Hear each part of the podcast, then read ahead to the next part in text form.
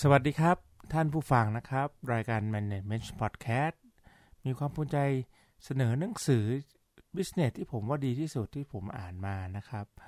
ก็เป็นเรื่องเกี่ยวกับเรื่อง Shoe Dogs นะครับ ซึ่งก็คือเรื่องคนบ้ารองเท้า และเรื่องของบริษัทไนกี้การที่สร้างบริษัทไนกี้จากบริษัทเล็กๆ เป็นบริษัทใหญ่นะครับ เป็น sport brand กีฬาอันดับหนึ่งของโลกนั้นทำยังไงนะครับ สิ่งนี้ก็คือคุณฟิลไนท์เนี่ยแหละ เป็นคนทำนะครับ โดยตั้งแต่ปี 1962 ตอนที่เขาอายุ10 24 เนี่ยเขาก็เริ่มเดินทางนะครับเขาก็จบ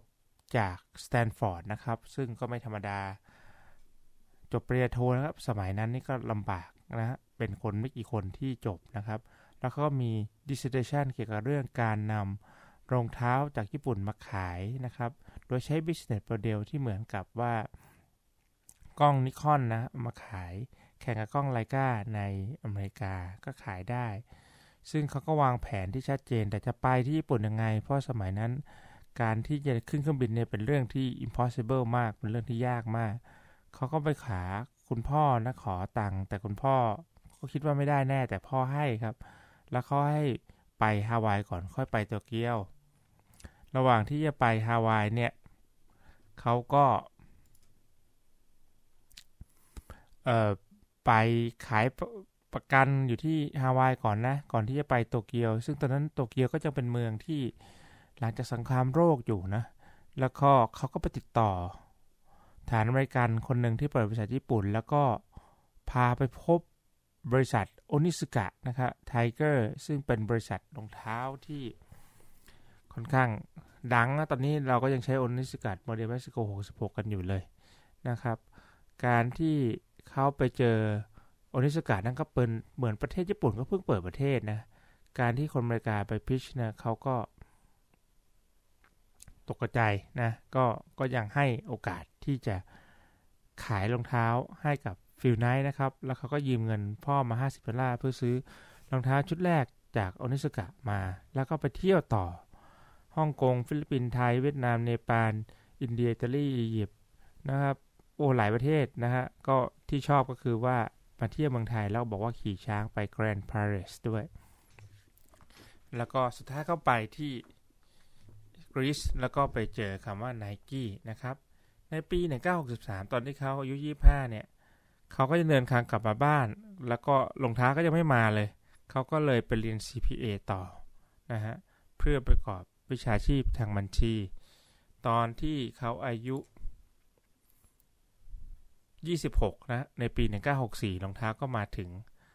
ก็ใช้เวลาปีกว่าๆเลย เขาก็เลยส่งรองเท้าให้คุณบิลโบเวอร์แมนนะครับที่เป็นโค้ชทีมโอเรกอนนะที่เขาอยู่นะ แล้วบิลโบเวอร์แมนพอเห็นรองเท้าเนี่ยเขาก็ชอบนะครับ แล้วขอคุยเลย คุยไปสนิทแล้วก็ดีลนะดีลมาก็คือ 51ฟิลไนท์49 b o w e r m a n นะครับ แล้วก็ ใช้เงิน500ดอลลาร์ในการซื้อรองเท้า 300 คู่มาขายก็ยืมเงินพ่อมาอีกนะครับซึ่งตอนแรกอะ่ะก็ขายไม่ดีนะ เพราะว่าขายฟิลไนท์ยังขายไม่ได้ ก็เลยไปขายผ่านโค้ชพอโค้ชขายนั่นแหละ 3 เดือนขาย 300 คู่เกลี้ยงเลยฟิลไนท์ก็ไปกู้เงินธนาคารมาอีก แล้วก็มาซื้อ 900 คู่ แต่ดัน เจอจดหมายนะครับ มาจากโค้ชมวยปล้ำบอกว่าทางโอนิซึกะได้ให้สิทธิ์คนอื่นไปแล้ว ซึ่งฟิลไนท์ก็พยายามติดต่อโอนิซึกะ แต่ก็เรื่องก็เงียบอีก ดังนั้นเขาก็เลยพยายามกลับไปคุยกับโอนิซึกะนะครับ เพื่อคุยเรื่องนี้แหละ แล้วพอดีโอนิซึกะได้เจอฟิลไนท์ก็ชอบเขาบอกว่าเหมือนเขาตอนอายุเด็กๆเลยอ่า ก็เลยให้ฟิลไนท์เป็นผู้ขาย รองเท้าวิ่งในอเมริกาฝั่งตะวันตก 13 รัฐ แต่ผู้เดียวเป็นเวลา 1 ปี แล้วก็ให้สิทธิ์ซื้อรองเท้าอีก 3,000 คู่ ฟิลไนท์ก็ไปฉลองเดินไปปีนภูเขาไฟฟูจิเพื่อเฉลิมฉลองความสำเร็จนะครับ แล้วก็เขาก็พบสาวชาวอังกฤษชื่อซาร่า ลูกสาวบริษัทช็อกโกแลตยักษ์ใหญ่ ทั้งคู่ จีบกันอยู่เกือบปี แต่ก็ต้องเลิกลาเพราะแม่เขาไม่ชอบนะครับ เมื่อรองเท้ารถใหม่มาถึงฟิลไนท์ก็ไม่ทำอะไรเลยเพราะมัวแต่อกหักอยู่ ต่อมาเมื่อเขาอายุ 27นะในปี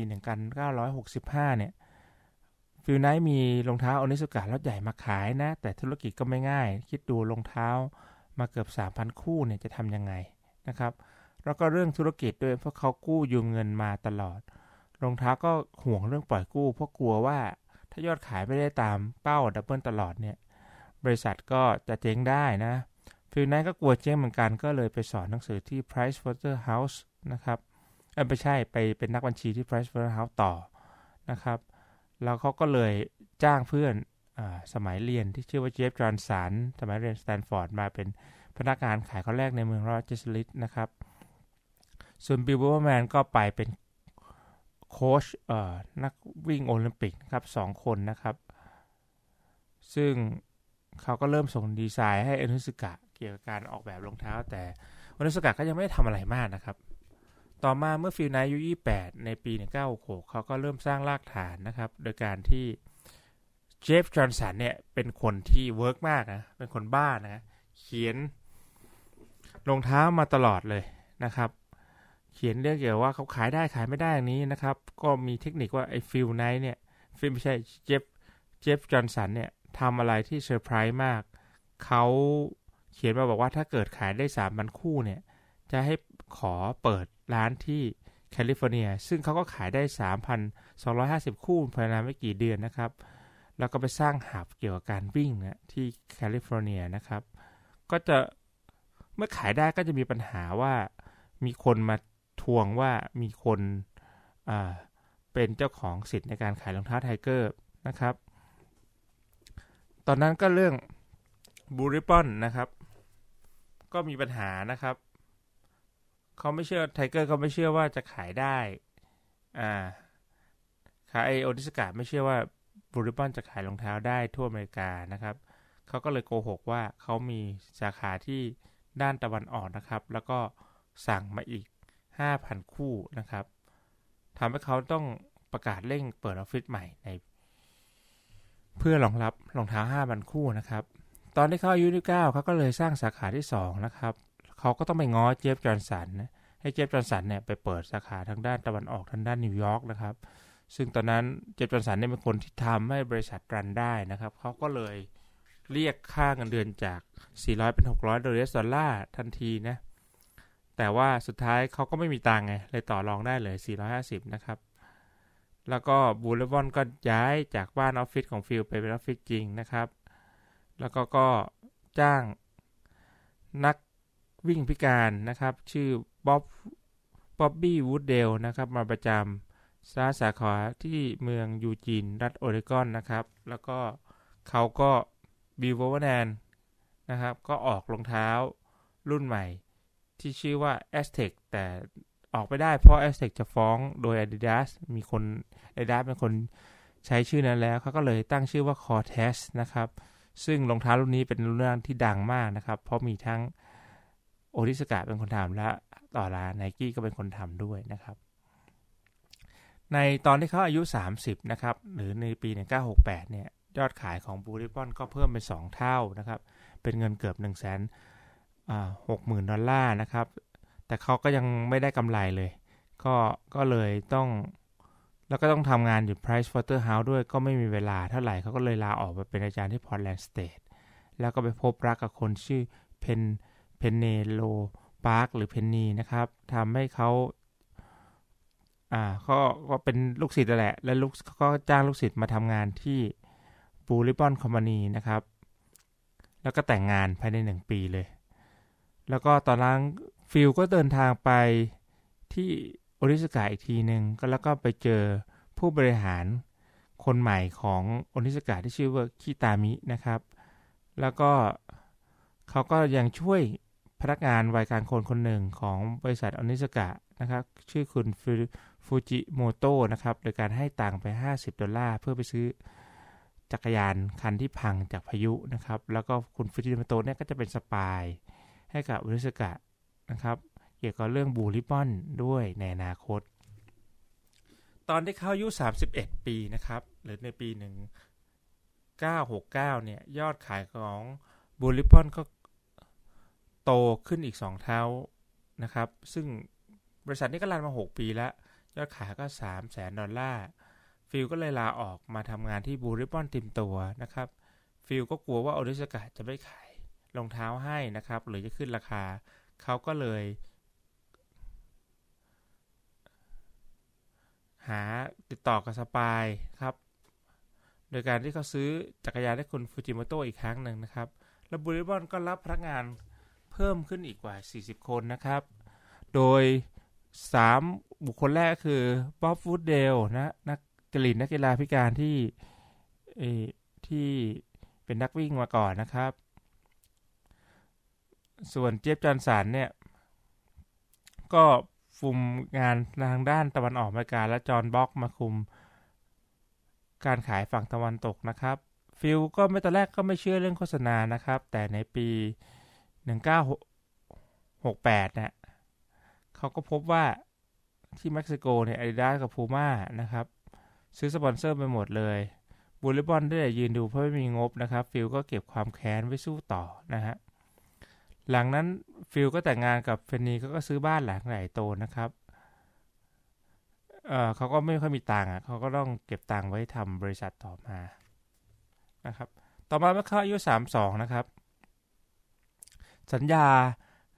กับบริษัทโอนิสกากำลังจะหมดฟิลก็จะไปบินไปญี่ปุ่นเพื่อต่อสัญญาฟิลอยากได้สัญญา 5 ปีนะครับ แต่โอนิสกาต่อให้ 3 ปีเท่านั้น และคุณคิตามิก็ได้เลื่อนเป็นผู้บริหารระดับสูงแล้ว Blue Ribbon ก็มีปัญหากับโอนิสกาไม่จบไม่สิ้นนะครับโอนิสกาส่งสินค้าช้าผิดตลอดโอนิสกาสัญญาว่าจะพัฒนาโรงงานให้ดีขึ้นแต่ไม่เคยทำจริง แล้วฟิลค้นว่าโอนิสกาสนใจผลิตลูกค้าให้ลูกค้าญี่ปุ่นเท่านั้นไม่อยากขายให้เขานะครับ แล้วเขาก็มีปัญหาทางด้านการเงินนะครับ เงินสดไม่พอนะครับ ธนาคารมองว่าเสียเงินไปนะครับ ถ้าธนาคารก็บอกว่าถ้าขาดคนเดียวจะตัดความสัมพันธ์ทันที ทั้งการส่งของช้าจากอนิสกาและธนาคารไม่ปล่อยกู้ทำให้บูริบอนเริ่มไม่มีเงินนะครับฟิลก็อยากไปหาเงินเพิ่มในการเพิ่มทุนนะครับ ก็ขาย เงิน หวังจะได้3 0 0แสนดอลลาร์แต่ได้เงินมาแค่300ดอลลาร์ในสุดฟิลก็ขายขายหุ้นให้เพื่อน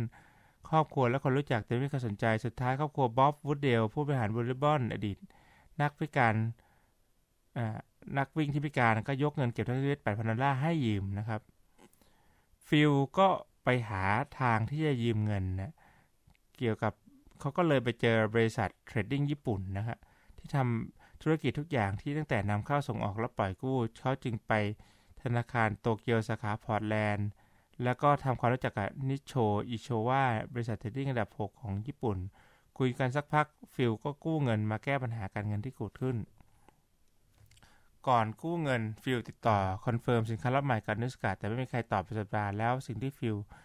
กลัวที่สุดก็คือนิสกาเริ่มคัดเลือกผู้จัดการรองเท้ารายใหม่ในอเมริกาทั้ง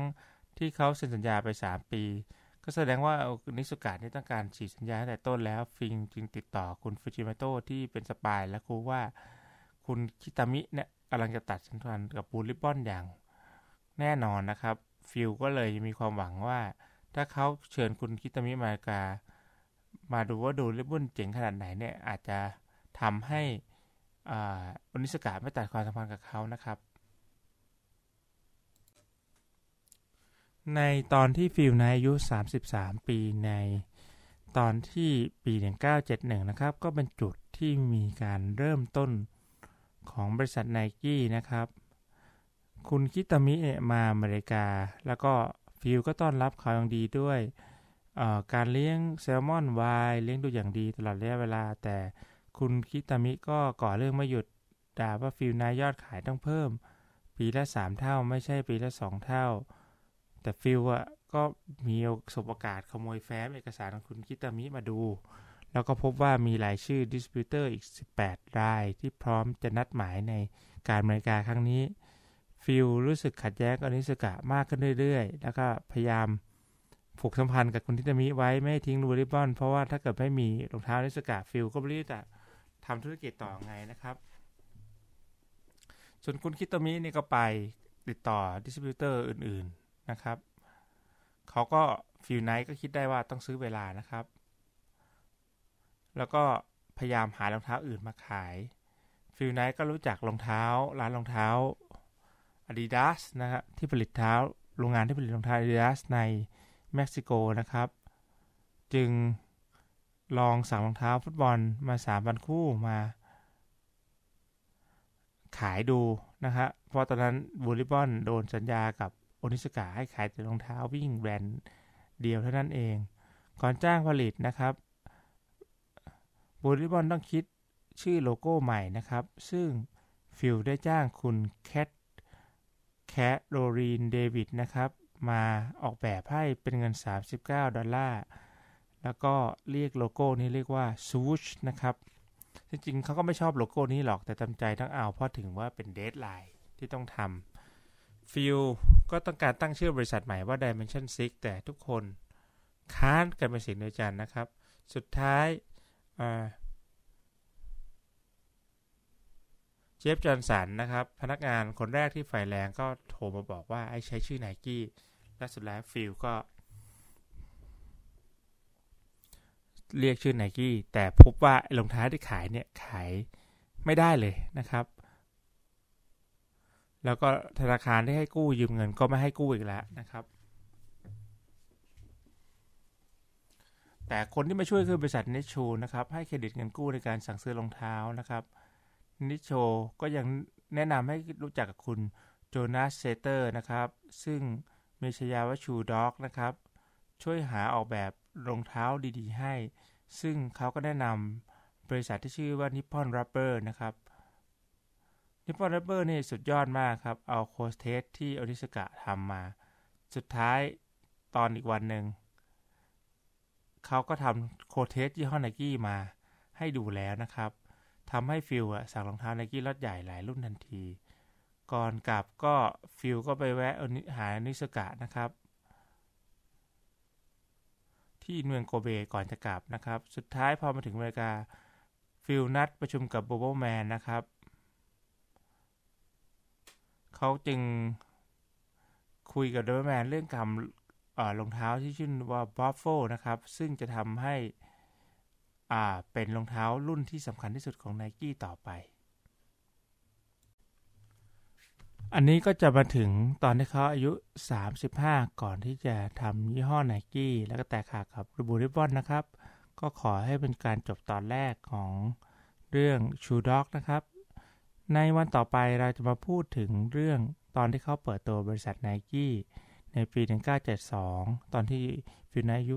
34 ก็ขอให้ติดตามตอนต่อไปนะครับ